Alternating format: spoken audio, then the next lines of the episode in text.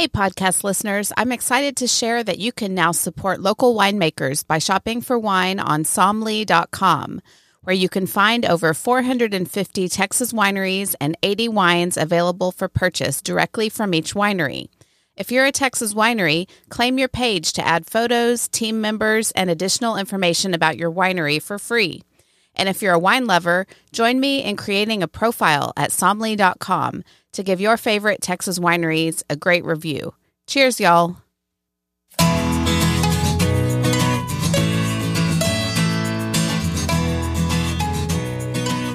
Welcome to This is Texas Wine. I'm Shelley Wilfong, a wine educator, writer, and Texas wine enthusiast.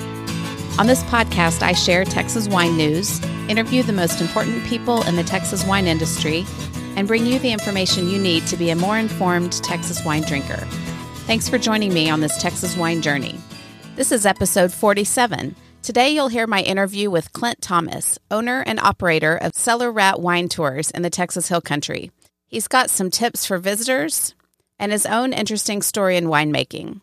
I've been on a bit of a summer break, and it's good to be back sharing all the great things going on in Texas wine. I'll do just one episode in August, and then we'll resume more frequent episodes in September. The summer is a great time to catch up on any episodes you might have missed, and I'm still around, so please keep sending me your feedback and ideas. Whether you're a regular listener or joining in for the first time, welcome to This is Texas Wine. Here's an update for you. In June, I was invited to lead a VIP winemaker panel before the Toast of Texas event that was put on by the Wine and Food Foundation of Texas. I shared my top five Texas wines of 2022. I had so much fun, and the winemaker panel was a hit, and I think we could have talked all day. So, here were the top five Texas wines that I have had thus far in 2022 the 2021 Lizzie Rosé, which is an estate Malbec presented by Susan Johnson at Texas Heritage Vineyard. Then the 2020 Roussanne from Oswald Vineyards, presented by Dave Reilly of Duchman Family Winery. Number three was the 2021 The Bauge Carbonic Sangiovese, presented by Randy Hester of CL Butaud. Then the 2017 Asterie a Bordeaux blend presented by Bénédicte Rhyne of Kuhlman Cellars, and finally the 2020 Dolcetto presented by Rae Wilson of Wine for the People. That wine is under her La Valentia label. So thanks to everyone who came out, and I'm sorry not everyone could attend the VIP event. It sold out very quickly, but it was great to meet several podcast listeners at the event. And be sure to follow, or better yet, join the Wine and Food Foundation of Texas because they put on great wine events all year long. And the Toast of Texas is an annual event, and it is not to be missed. Also, during my podcasting vacation, I went to the Finger Lakes to judge the 22nd annual Finger Lakes International Wine Competition, and Texas wineries did quite well there. Congratulations to Spicewood Vineyards for winning Best in Class Tempranillo for their 2019 Black Label Tempranillo. And there were also two additional platinum medals given for other Tempranillos. And they were the Ron Yates 2019 Tempranillo and the Pedernales Cellars Texas Tempranillo Reserve. Two double gold medals were also given, and you guessed it, they went to Tempranillos. These two were the Ron Yates Red Label Tempranillo from 2019 and the Cristoval 2019 Tempranillo. I did not get to judge any of the Tempranillo flights, but it sounds like the judging panel loved Texas Tempranillo. So not only was I there to judge wine, but also to lead a Texas wine tasting during lunch on one of the judging days. Now, the opportunity came up kind of suddenly, and I didn't have time to gather any samples from wineries or to shop for wine. So I was limited to what I had on hand. And the kicker was that I needed two bottles of everything I poured to have enough for all the judges to sample. So I packed my wine suitcase with a dozen bottles of Texas wine, and here's what I took. These were the six wines that they tasted during my luncheon session. First, the Dandy Bubbles from Wine for the People. Then a Marsanne from Lost Draw Cellars. Next, a red blend from Southold Farm and Cellars. It was called Therapy for Liars. Then I tasted them on the William Chris Mourvedre from the Lost Draw Vineyards. I think that was a 2019 and then the Estate Tempranillo from the Parasos Vineyards, and that was the prized 2017 vintage.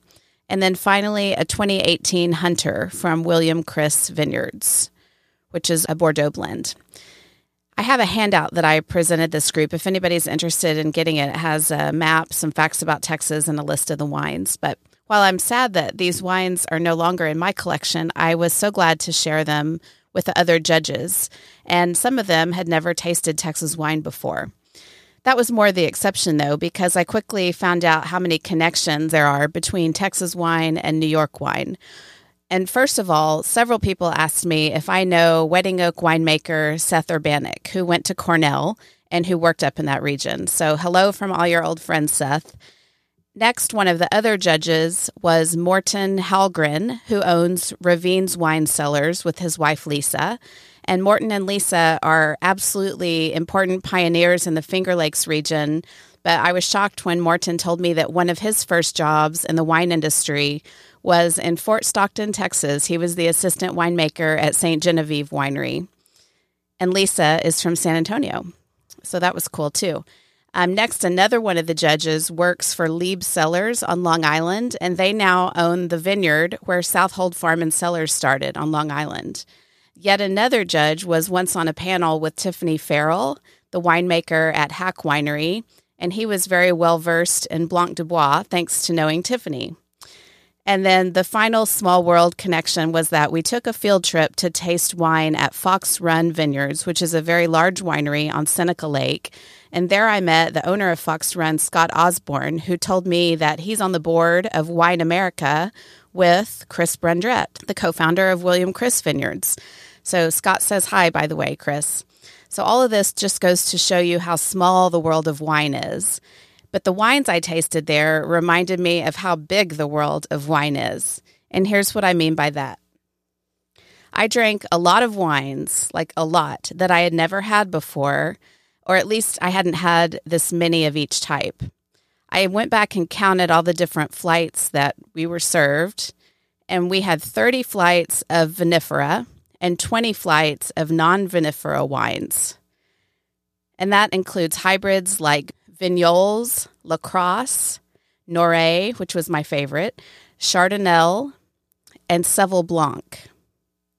And then there were the fruit wines, things like 100% blueberry wine, or for instance, a Chardonnay, Riesling, or Gewürztraminer blended with maybe pineapple, rhubarb, or blackberry. So you get the picture. Now, a few of these ended up being some of my very favorite wines of the whole competition, like a sparkling maple wine or a sparkling wine from 100% Traminette, which is a grape that I was completely unfamiliar with. So it really expanded my horizons on a lot of fronts. One cool thing about the Finger Lakes International Wine Competition is that it's a charity wine competition, and the funds raised go to support Camp Good Days, which is a sleepaway camp for children with cancer. The camp is on the western fork of Keuka Lake, and we actually did the judging in the camp's dining hall. And that camp has been in operation for many, many years and um, is free of charge for these kiddos. And it's served 50,000 campers from 22 states and 36 countries. So I was really glad to have been asked. And I thank um, the Finger Lakes International Wine Competition for asking me to participate and also for putting a Texas wine tasting on the agenda. So, shout out to all Texas wineries that medaled. There were 11 of you, and you can see the full list of medals on texaswinelover.com. And speaking of wine competition results, TEXSOM released the results from the TEXSOM Awards. And thanks to Somly, I saw a graphic that shows how the Texas wineries fared. They calculated that there were 51 Texas wineries recognized, and they won a total of 164 medals. That's over 10% of the total medals at TEXSOM going to Texas wines. Now, three of these medals were for the most prestigious judges selection. And these went to, for Texas white wine, the Sandy Road Vineyards 2021 Albarino. For Texas red, the English Newsom Cellars 2019 Cabernet Sauvignon from Steve and Cindy Newsom Vineyards.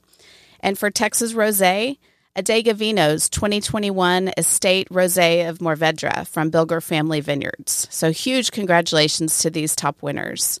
There were also nine platinum medals given to Texas wines.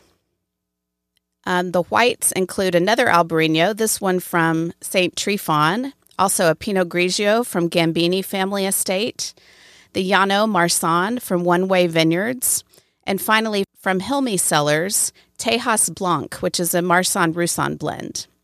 The reds that received platinum medals include a single vineyard Sandy Road Mourvedre, the Becker GSM, and the Becker 2019 Cabernet Sauvignon, Messina Hof's Private Reserve Cabernet Franc, and the Senior Texas Hill Country Tannat. Now, the Texas Hill Country Wineries Group put out a press release noting that the Texas Hill Country Winery members won five of the nine platinum medals, and as well as many other awards. And of the award winning Texas wines, there were 13 that were from Texas Hill Country AVA. So there were, remember, 164 total medals, and 13 of these were from Hill Country fruit. So that's about 8% of the medals that went to Hill Country fruit. The rest were labeled with appellations of Texas, Texas High Plains, various Texas counties, and there were four wines that medaled from Texoma AVA. I'll also mention Winery, a new winery along the 290 Wine Road. They took home five Judges Selection Awards for their South African wines. And I wrote all about Winery's wines and their resident white rhino in a recent article on Texas Wine Lover. So find that in the show notes. And congrats to Winery as well. Well, my favorite wine writers, Dorothy Gaiter and John Brecher, are at it again. And by that, I mean they're writing about Texas wine again. They write at grapecollective.com, and their most recent article about Texas wine is an in depth look at how the Cabernet Grill owner, Ross Burtwell, and wine director, Elizabeth Rodriguez, developed the Cabernet Grill's All Texas Wine List. It actually features more than 175 wines from about 55 wineries. It was great to read this story. Ross says that in 2006, he decided to replace the existing wine list with the Texas focused wine list. And he says, quote, I was determined to honor the local vineyards and winemakers and to change the public perception of Texas wines. So we went full steam and created not only a 100% Texas wine list, but also the largest collection of carefully curated Texas wines in the nation. We met with winemakers individually and hand selected through tasting the best quality wines that Texas had to offer.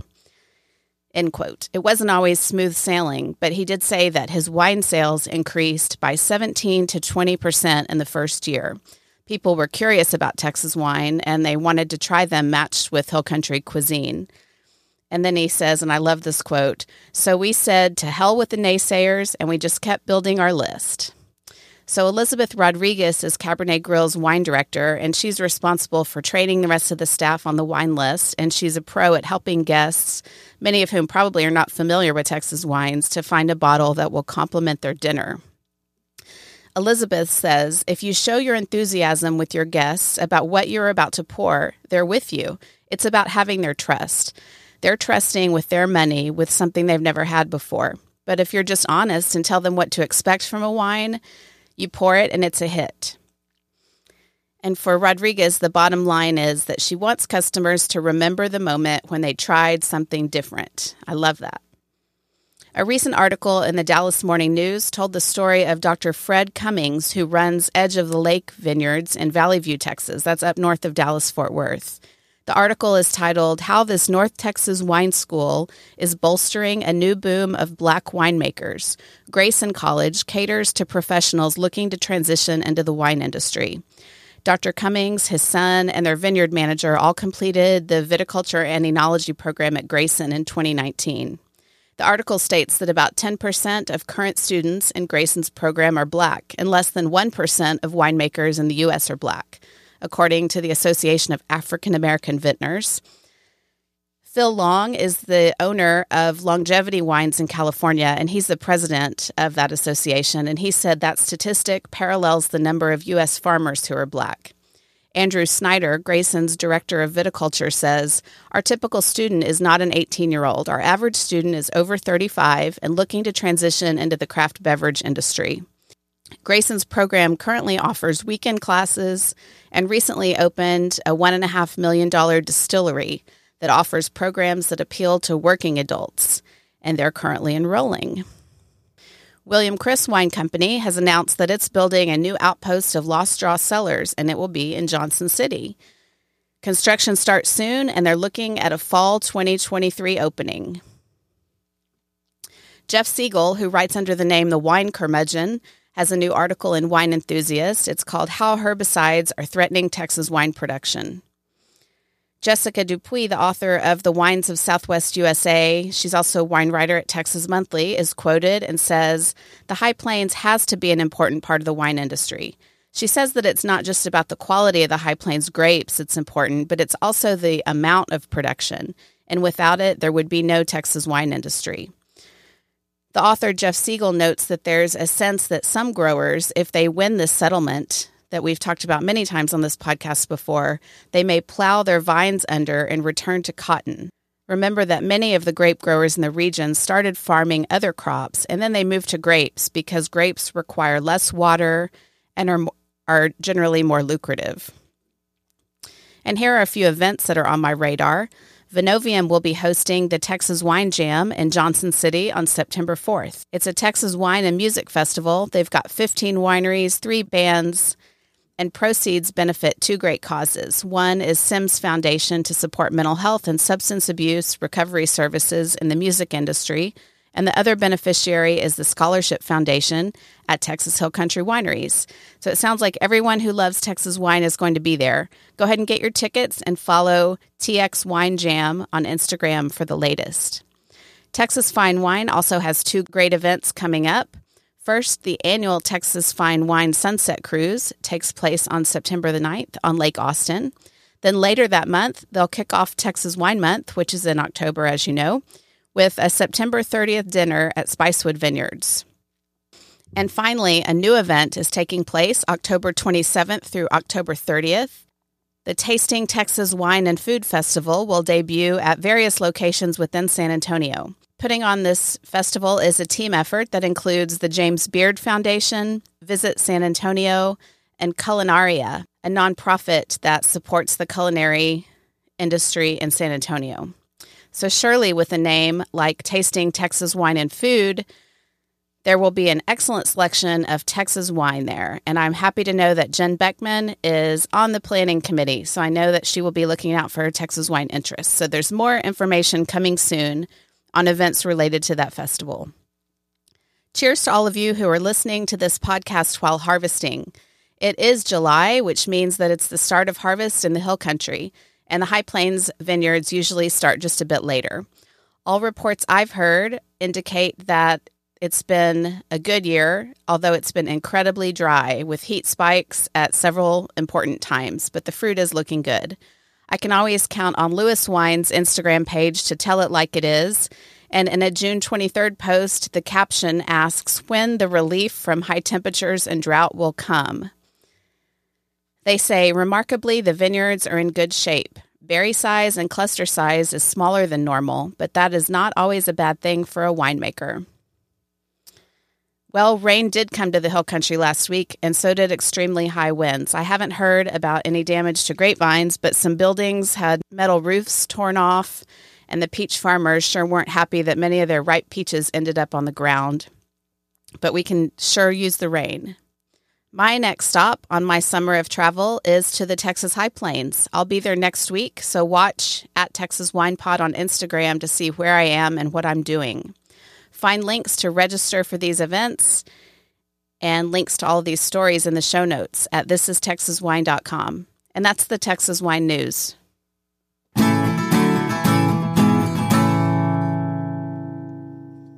My newsletter subscribers get to hear the behind the scenes stories of putting out a Texas wine podcast. The newsletter includes my latest wine experiences and some favorite wines that I don't have time to talk about on the show. And they also get some fun freebies. Of course, it's all free. This summer, I'm going to be doing a lot of traveling and will release new podcasts on a limited basis.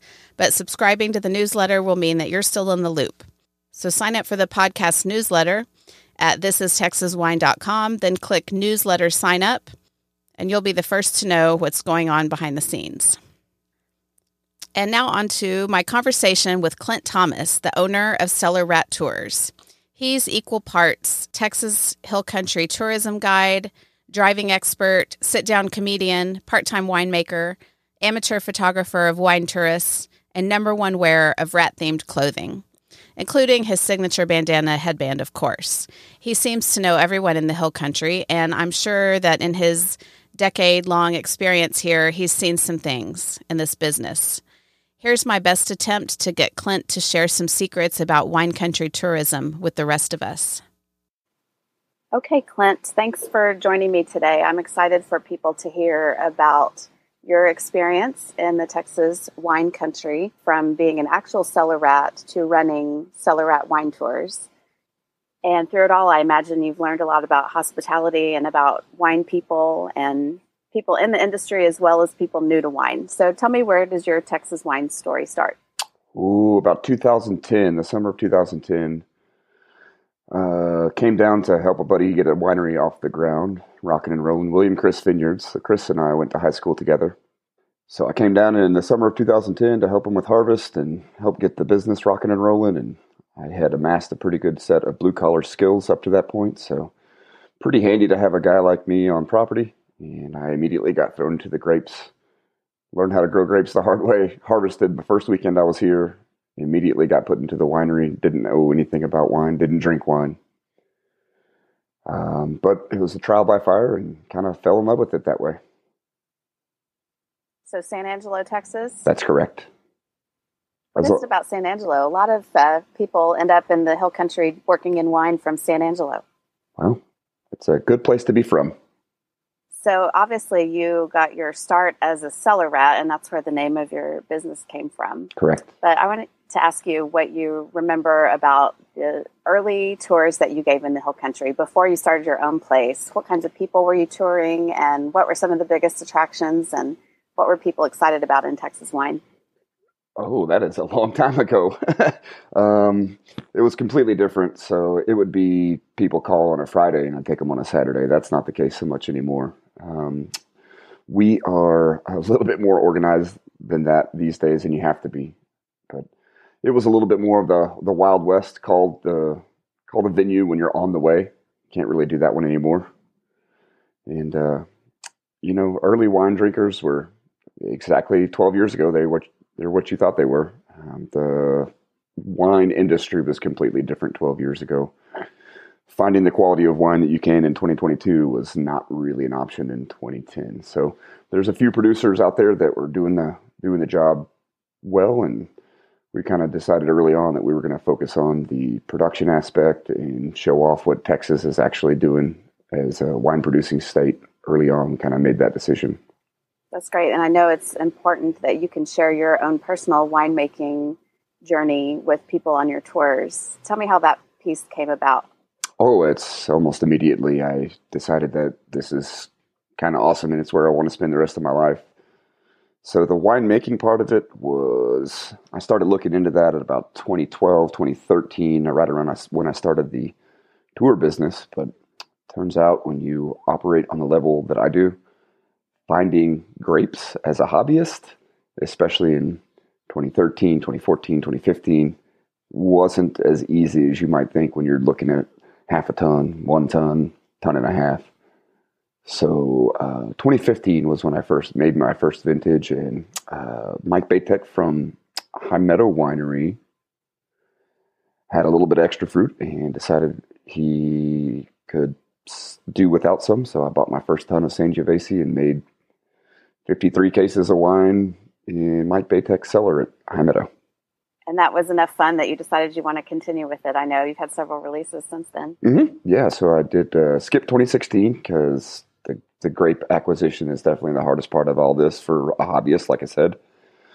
And then 2017, I got some wine put together and felt really good about that. Made my first blend in 2017. It was called Estoy Aquí.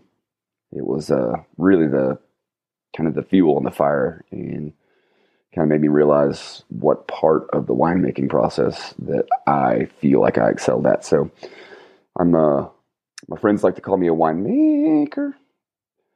So it's uh I blend wines and get them in a bottle and I have a lot of help doing it. And it's not very much a secret anymore how I get wines in the bottle. So very good. And are you still making it at Hye Meadow?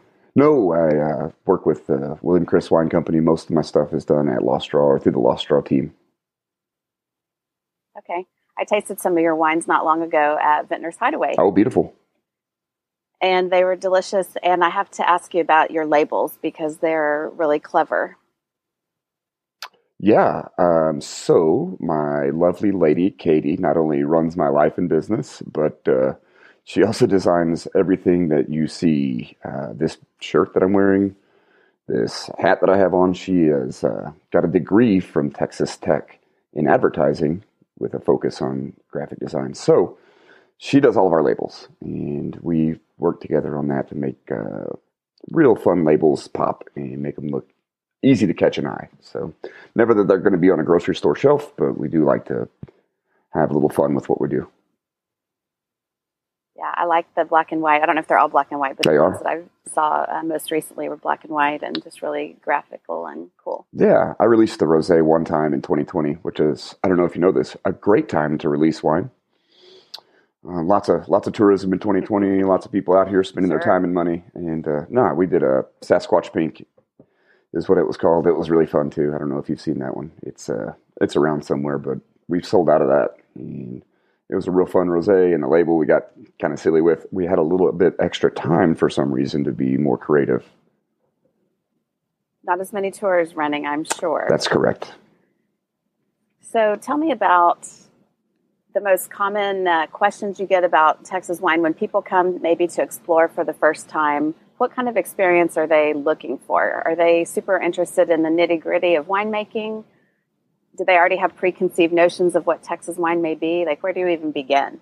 Um, so it's group by group. Uh, you see all kinds doing what I do. So I've met people from all over the world with all kinds of different interests. A lot of people are out to have the experience and take the pictures, which is fine. And the kind of the other end of that spectrum, people actually get down to the nitty gritty of the winemaking. They want to see back of the house. They want to go see wine being bottled. They want to see grapes coming in. So it kind of just depends group by group, but we can kind of take care of all of that. We hit the spectrum, right? So if you want to taste the wine and take a couple bottles home and take a few pictures, we got you. And if you want to know how many wineries there are within a 60 mile radius, or how many tons make this, or what kind of grapes are grown, or where the grapes are grown, things like that, we're very in tune with. So we can answer a lot of questions. I'll tell you this uh, as far as tour guest questions go, in nine years of doing wine tours, I've been stumped one time. Okay, what was it?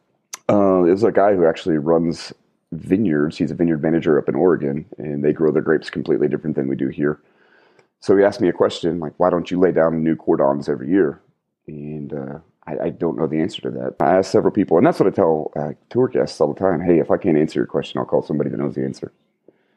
So um, Yeah. we couldn't find a really good answer. I think it's just the differences in probably cold weather versus warm weather growing, and how fast grapes are growing, and if they're on rootstock or own rooted, and what kind of soil they have. So there's probably some differences that go in there. Well, back in January, you were on a panel at the Texas Hill Country Winery Symposium talking about winery traffic management, I think was the title of the program. And I wonder if there were a couple of uh, things that you remember from that session that would be interesting to listeners. Um, because many people who listen to this podcast actually work in winery tasting rooms. So, from a tour guide perspective, what did you hope to impart to wineries that may have either heard it on site there or are listening now? Oh, uh, as much as uh, I was honored to be on that board, I mean, I don't know how much I contributed. Oh, I mean, the most important thing to us is everyone wants us to be on time, and we love to be punctual with our tours. And the only reason we're not is because the timing from a tasting could be off one way or the other. If we do an hour tasting here and it happens in 25 minutes, it's tough to justify, hey, now I have to fill this time. Or the way worse version of that, if you say, hey, I need an hour of your time, and then we take two, and now I'm an hour behind, and I have to scramble to get to the next place on time. Or that's one of the biggest issues that I have. But I mean, it's so manageable at this point. We're really good at it, so it's not really that hard to make a phone call and say, "Hey, look, these people ran late, or we're going to come early." So we do it all the time.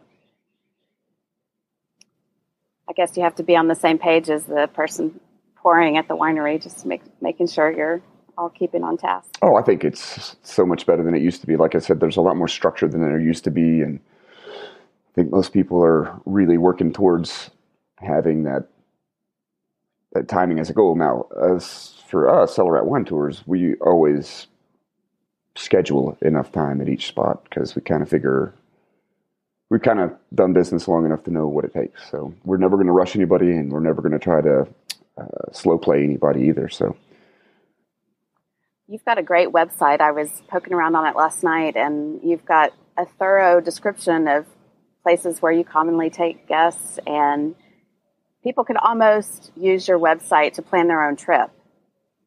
I'm just saying, but there's a lot of good stuff on there.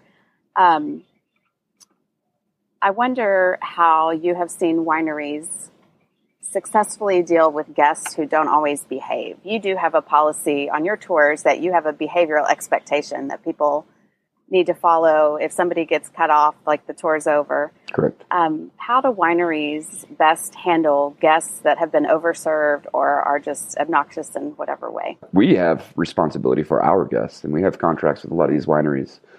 So I have no problem telling somebody it's time to go home. It's happened one time in nine years, so I'm not too worried about it. Uh, it's a thing that really doesn't come up very often. We attract the we attract a certain set of tour guests that are going to be a little bit more professional in their approach. Generally speaking, we don't have the woo woo girls and or the woo woo guys at that point. And uh, you know, like we, people are usually with us very respectful of what we ask of them. Now, as far as some rando who has had too much or maybe been overserved at a different place and shows up drinking a cold beer at a winery, like that's certainly I uh, I do my best to dodge those situations because uh, like wineries are really really good at understanding where their uh, I guess understanding where their bread is buttered, so they don't want that happening, and they you know, it's doesn't always go well, but when they ask him to leave, they it usually goes one of two ways. One of two ways. One goes, "All right, you're right. Um, good call. I should probably get out of here." And the other one is, "Watch how good I am at Yelp." So, uh, yeah. Anyway, it's very rarely the horror story that you've heard. I have a friend that has restaurants in Dallas, and he has a very nicely um, like cross stitched sign on their hostess stand that says "Be nice or leave." Yeah, I love that. I absolutely love the, that. On the actual menu, he has um, something in, very prominently in a box that said, "If you have any service problems or any problems with your food here, let us know while you're on site because it does no good for anyone for you to go home and write a nasty review if you don't give us the opportunity to correct it in the moment." Right. I uh, I feel that so much. The worst review that we have on any of the review sites is a two star and uh, I know, I remember exactly. It was a very vivid memory that uh, at the end of the day, I always ask, hey, did you guys have fun? Because that's my priority, right? This is, I want these people to have a good time. So I ask at the end of every day, hey, did you guys have fun? And this lady, I remember who it was, swore up and down she had the time of her life. And then two days later, we got a two star review, and uh, took every fiber of my being not to respond like I wanted to. Katie got final say on my response too, which is probably smart. I'm sure you're good at reading people in the moment to see if something needs to be changed about the approach of the tour yes. as it goes instead of the end of the day. Yeah, I've uh, done nine years of the sit down comedy bit, so I usually do some feeler things to see where people's uh, see where people's humor lies. So I generally uh, I generally have it figured out by the end of stop one. Are you a huge extrovert, or does this wear you out? Um, Yes. So it takes a it takes a lot of fuel to run this machine, but if you ask Katie, uh, when I get done, it's I run it hard and I crash hard. So it's just the way I'm wired, I guess. Yes, I'm an extrovert, and yes, it takes a lot out of me. That makes sense. You're you're working hard. Eh. I did notice you have a lot of great reviews, as well as um, great reviews for people that run tours for you. Yeah, Chris is with us. Um, Clem was with us for a long time. Started with us from the very beginning. He had to go make some money, so he his, he followed his passion. He actually is now the head brewer for Bell Springs Brewing Company. They're in Dripping Springs, and if you are a beer drinker at all, you should definitely try it out because he makes really good beer. But Chris is with us, and Chris is such a blessing and an asset to have with us. And the dude is independent, and he knows exactly what happens next, and he has everyone's phone numbers like I have everyone's phone numbers, and I would hope that all of the staff at wineries would treat him like they treat me he's really good. He's uh, forgotten more about wine than I'll ever know. So that dude is uh, that dude is quite the animal when it comes to wine touring. He works really, really hard at it. I have a couple of like quick questions to ask you, like lightning round, if you're up for that. Sure. The best winery for a group of over 10 people. I mean, what do they want? They want atmosphere? do they want good product? Do they want an experience? An experience. Cool. You should go to Fat Ass. I've never been to Fat Ass. It is a high energy place like no other winery out here. And if it's 10 people, it's no problem. It looks like it's a large place. It is, and they get it popping on Saturdays. Oh, yeah? Mm-hmm. Um, best winery for sweet wine lovers. wow, you tricked me there. It's also Fat Ass. I wondered. Uh, no, so okay, uh, yeah, yeah. I mean, they have all all their wines are sweet, and uh, if we have a people who have a group that has fans of sweet wine, fans of dry wine, we do a place like uh, Messina Hof that has a lot of options or Texas Wine Collective that has a lot of options, or Bingham Family Vineyards has a lot of options. So we, uh, when we take those groups with mixed tastes out, we like to make sure everyone is covered. Cool. The best lunch spot between Johnson City and Fredericksburg. I mean, if you haven't had a smash burger from Matt Church, you're losing out. Excellent. It looks like you do a lot of picnics with your groups. Mm-hmm. Yeah, we do a, a lot of picnics now we uh, lately are looking for some more uh, indoor seating because I don't know if you've been outside lately. It's not fun. Yeah. But yeah, we do a lot What's of. the Uh, best place to take a picnic?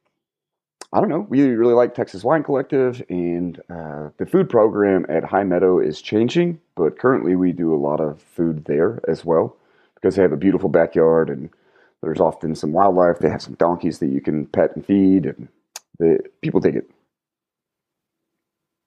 I'm guessing you probably, um, if people want to take a picnic somewhere, they need to make sure ahead of time that that may be just a special perk that you get on your tours. What's some place that you think is particularly good at talking with folks that are new to wine? Hmm. Like brand new, never been in a tasting room, first tasting in their lifetime. Yeah. I think that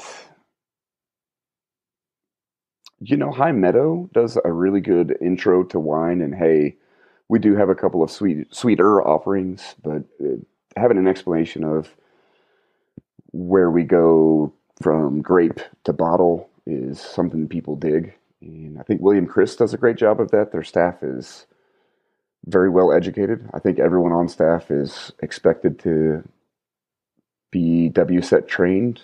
I believe that's the case. Even if you're the guy that cleans the toilet, you should have a WSET training so you have bare bone intro to what winemaking and wine production is all about. Good deal. What's a cool spot that's new? Mm, we went to Aracel last week.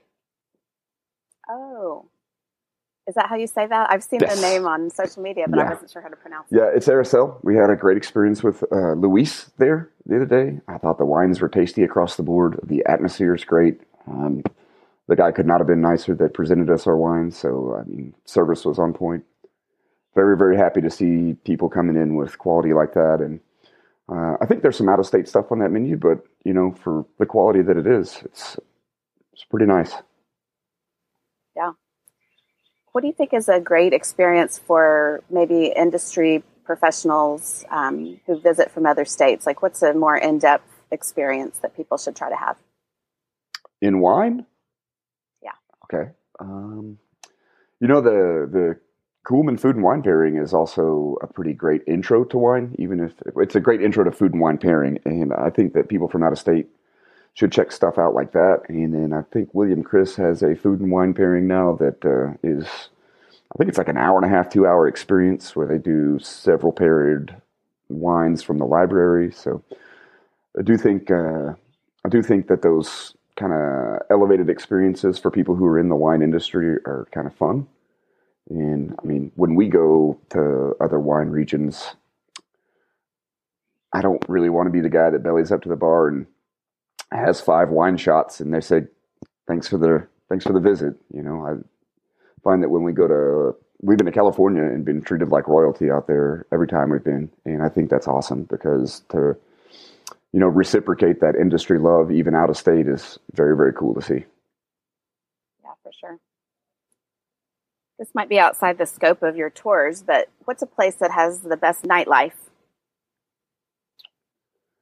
Ugh, I don't really go out much. um, past or best live music.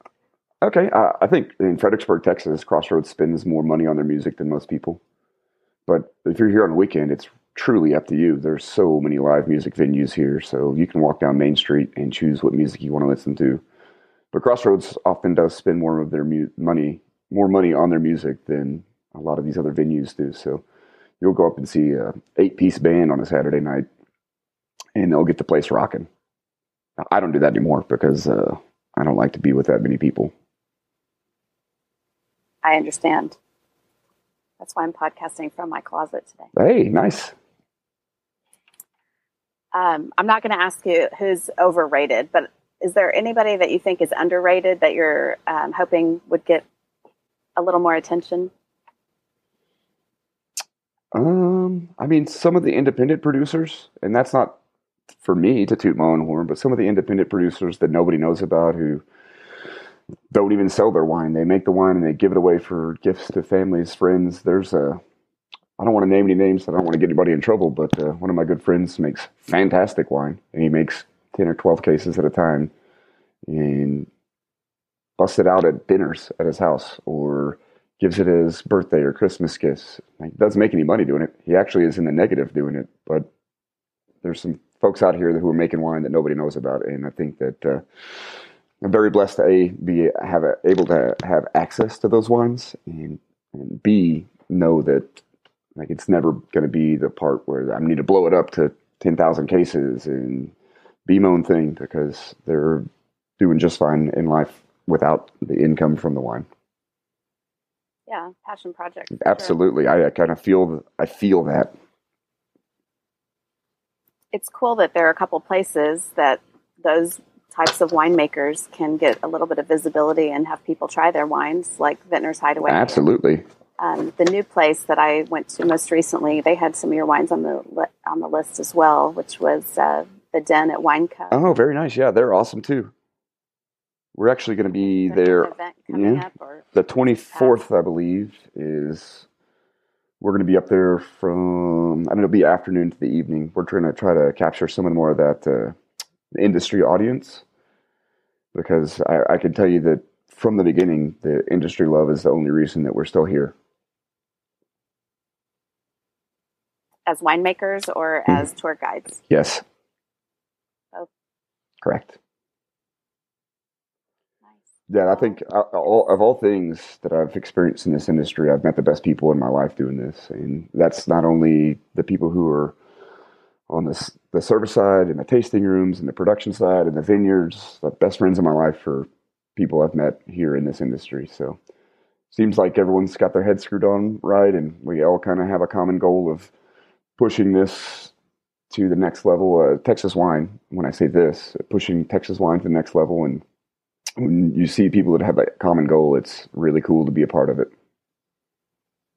That is cool. I noticed on your website you said something about producers that uh, make 100% Texas wine, and, and I know that some of the wineries on your list are, are part of the Texas Wine Growers Group that commit to doing only Texas wines. Is that important to people that you drive around, do you think? I don't think it would be a priority for most people early in the day. But I think by the end of the day, when people have the Texas wine experience that we offer, I think they'll have a little bit better, I don't know, I guess mindset to wrap their minds around what we're all trying to achieve out here. And yeah, we do focus on places that are 100% Texas. No, it's not exclusive, but most of our tours revolve around the Texas wine industry. And when I say Texas wine industry, I mean from the grape growing side all the way through. Well, it seems like one of the challenges has just been finding staff, and it's hard to deliver a wonderful experience if you don't have enough people working the tasting room on a busy Saturday. I know the reservation systems that most places are employing these days can help control that at some level, but it's still a challenge. And then people that may be listening from other states and involved in the wine industry there uh, come to Texas and start start working in the tasting room or yeah, yeah come on. jobs need to be done at wineries. Yeah come on. I uh, i tell people all the time if you want to quit what you're doing in real life and come work in the texas wine industry we'll get you a job by the time you leave town. And i mean as most people who are listening will know we had labor issues before the pandemic. It's very very hard to live and work in this area. If anyone's ever taken a look at the real estate in this area it's ridiculous so uh, a lot of people commute, and the other answer is roommates. But uh, I'm almost 40. I don't want any roommates. So I don't live in Fredericksburg. I live very far outside of town. Mm-hmm. But yeah, I mean, getting people that are qualified or people are, I mean, at least interested it's been a, an ongoing challenge for everyone who works in this industry. I just saw that there was an announcement that they're adding a turn lane on 290. Do you know anything about that? Uh, cool. no. I'm all for it. yeah, sir. Yeah, yeah, yeah. Um, they added a 60 mile an hour sign to 290 several years ago, but it's just like uh, it's just like when we read signs in Fredericksburg that don't mean what they actually mean, like coming soon. Um, that doesn't mean what it means in other places. Also, that 60 miles an hour, nobody nobody does that. I'm the only one going 60 miles an hour down that road all day, every day. So uh, I just don't have money for a speeding ticket. Well, this is um, it's awesome to hear what your experience has been, and I love that you're getting a high caliber of guests who are wanting to know about Texas wine. And it seems like more and more are coming every year. And I, I know you're out there taking good care of them. I do my best. Is there like a is there a cellar rat like hand signal or a call and response that people should use when they see you out in public? Uh, there is, but it's inappropriate. Oh, awesome! It's uh, it's so it's it's, come it's, up to you and ask for it anyway. Uh, yeah, I mean it's it's the one you're thinking. Okay. Well, I'm. I didn't recognize you without a bandana on. I uh, know. I can Cellar Rat hat. That's correct. That That's counts. correct. I uh, I this is how I uh, I dress to go to HEB just so people don't know who I am. it's very under the radar with the fluorescent uh, wraps. Yeah. Thanks, Clint, for the conversation and the tips. Be sure to follow Cellar Rat Wine Tours on Instagram. That's just at Cellar Rat Wine Tours, or visit their website. You guessed it, cellarratwinetours.com to learn more. Next up, demerits and gold stars.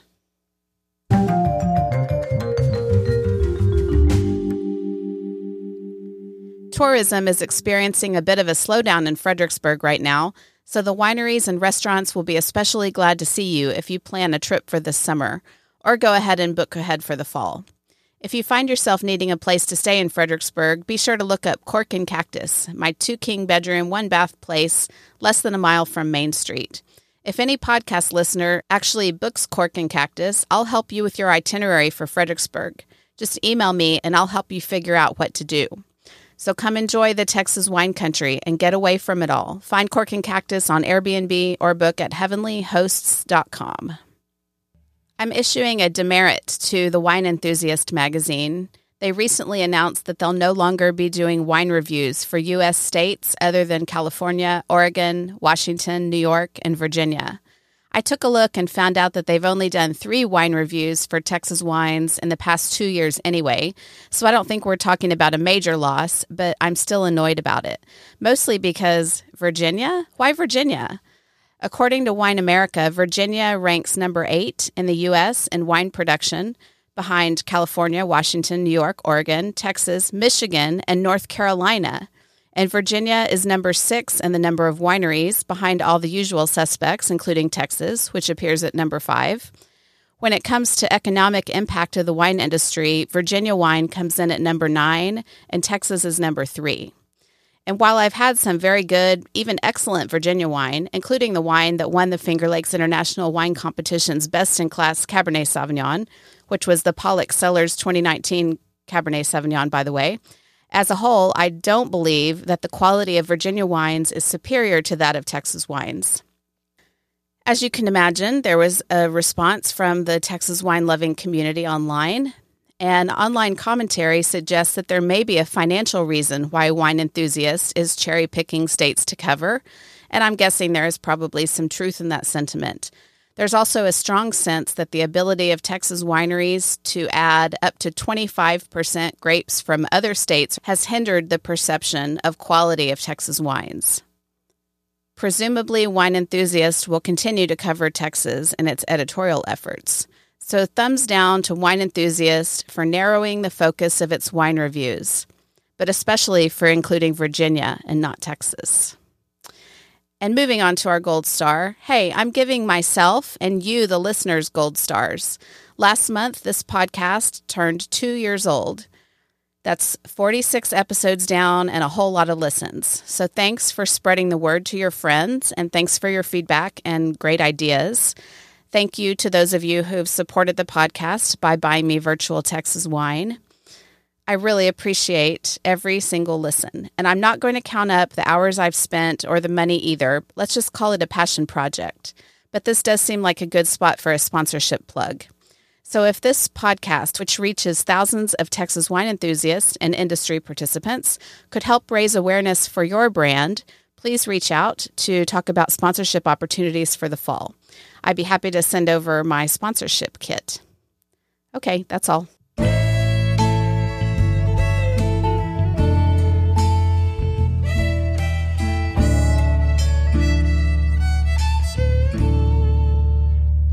Don't forget to follow, subscribe, leave a review, follow me on social media, leave feedback, even leave me a voicemail at 802 585 1286.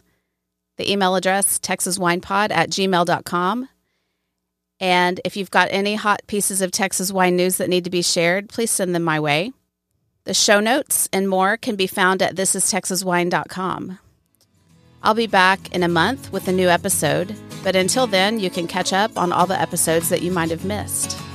Finally, thank you to Texas Wine Lover website for promotional assistance. Visit txwinelover.com to help plan your next winery visit. Cheers, y'all.